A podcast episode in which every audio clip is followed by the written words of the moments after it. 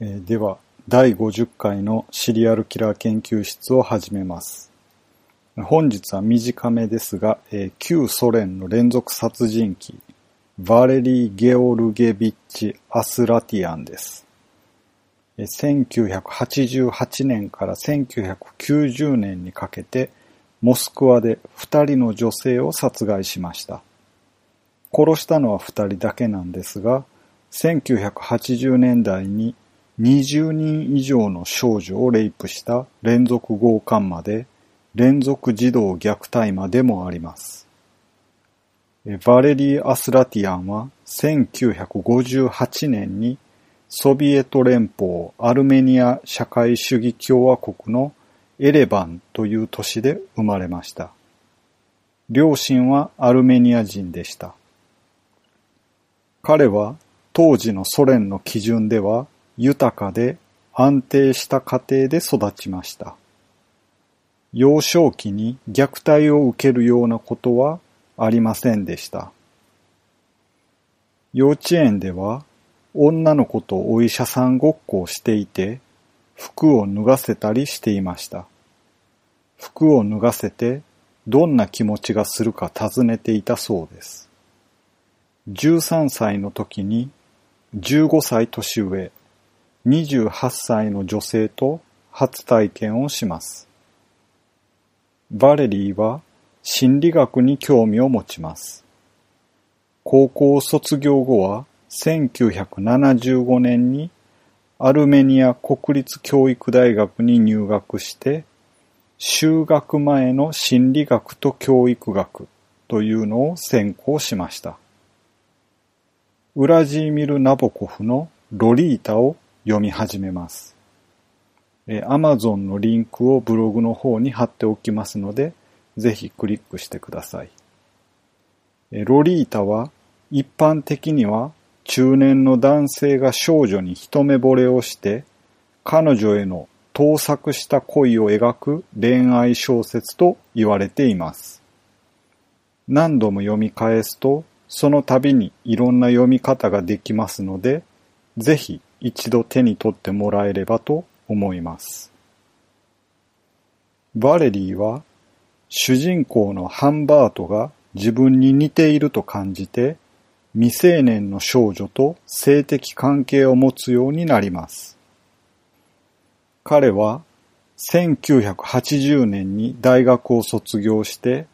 脳性麻痺やポリオに苦しむ子供たちのための学校で心理学者として働き始めます。1981年に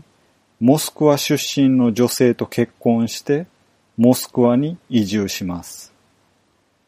モスクワに移住してすぐに彼は最初の性犯罪を始めます。モスクワ市内で若い女性をレイプしましたが、すぐに捕まって刑務所に送られました。1984年に2年の刑期を終えて釈放されます。彼はすぐにレイプを再開して、1985年に再び捕まり、有罪判決を受けて刑務所に送られました。この時の刑期も2年でした。1987年に釈放されて、一時的にベルゴロド州のバリュイキに移り住みましたが、すぐにモスクワに戻ります。そこで奥さんに関係を解消され、家から追い出されました。2回目の刑期が終わるまで離婚していなかったことに驚きます。当時のソ連では簡単に離婚ができなかったんでしょうかそれともシリアルキラーにある独特の魅力が女性を引きつけていたのでしょうかとにかく、えー最初の奥さんと離婚しますが、そのすぐ後に別の女性と知り合って結婚して連れ子の14歳の娘と3人で暮らし始めます。バレリーはモスクワで犯行を犯すときはこの二人に協力してもらって抗精神病薬や精神安定剤などの強力な抗精神薬を被害者に使用するようになりました。意識不明にしてからレイプしていたようです。彼は犠牲者から信頼を得るために日本でいうところの子供の国のような施設の偽の ID を作っていました。1988年2月、ヴァレリーは映画監督のふりをして映画のオーディション、カメラテストという方が正しいのかもしれませんが、そういうテストを装ってアパートに少女を連れ込みました。コーヒーの中に抗精神薬を入れて飲ませました。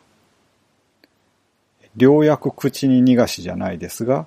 基本的に抗精神薬は苦いものが多いので、コーヒーに入れるのはいい手だと思いました。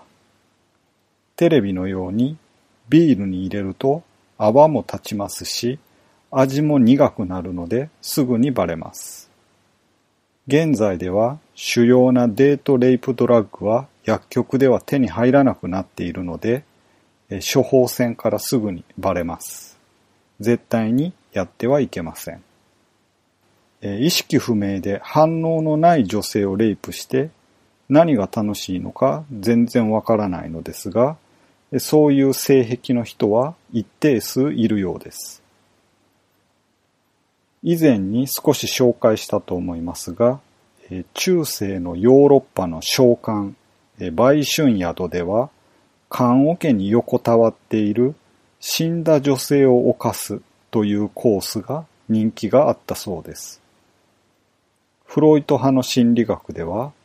幼少期に眠っている母親の姿を見て、その姿に愛情を感じて、それが欲情へと変化するためだと説明しています。他にも、眠っている相手との性行為を体験してしたことがきっかけで、性癖が目覚めることもあるそうです。抗精神薬入りのコーヒーを飲まされた少女は意識を失いました。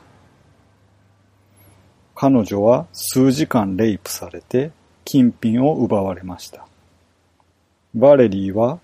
モスクワ郊外のポドルスキー地区にある鉄道の駅に彼女を連れて行って放置しました。少女はその駅で発見されましたが、何も覚えていませんでした。この時期にバレリーは十数人をレイプしました。被害者は数日間彼のアパートに滞在していました。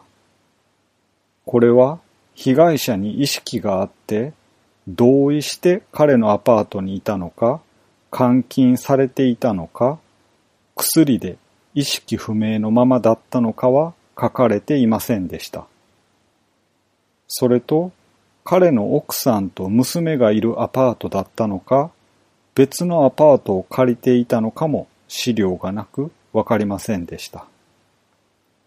ただ、二人に協力してもらって抗精神薬を使うようになったので、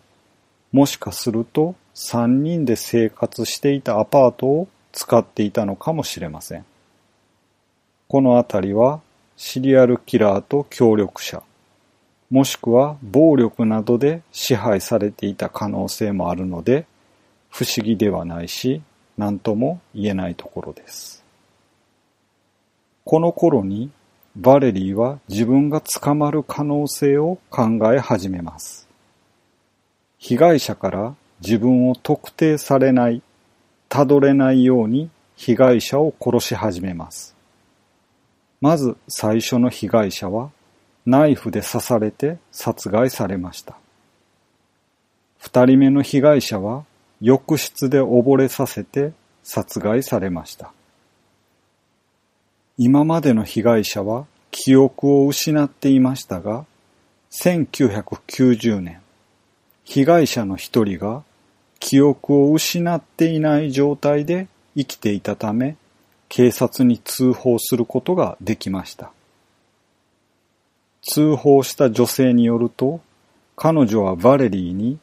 自分の新作映画に出演しないかと誘われました。そして彼に会った場所を警察に話しました。彼は同じ場所で新しいキャスティングに招待していた女性と会いました。その女性はおとり捜査の女性警官で彼は逮捕されました。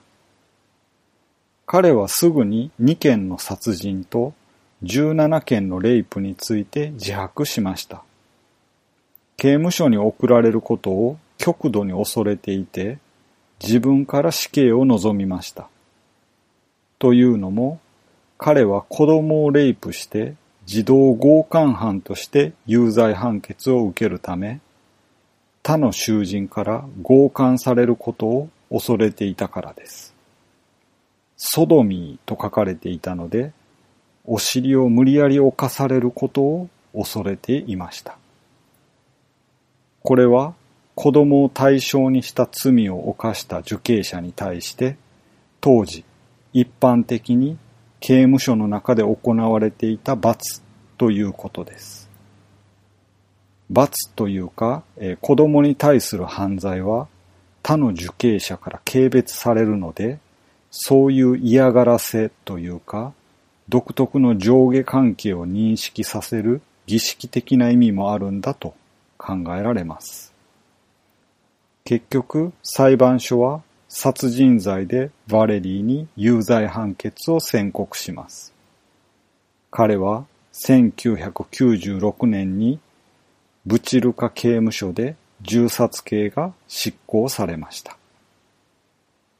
以上で研究発表を終わります。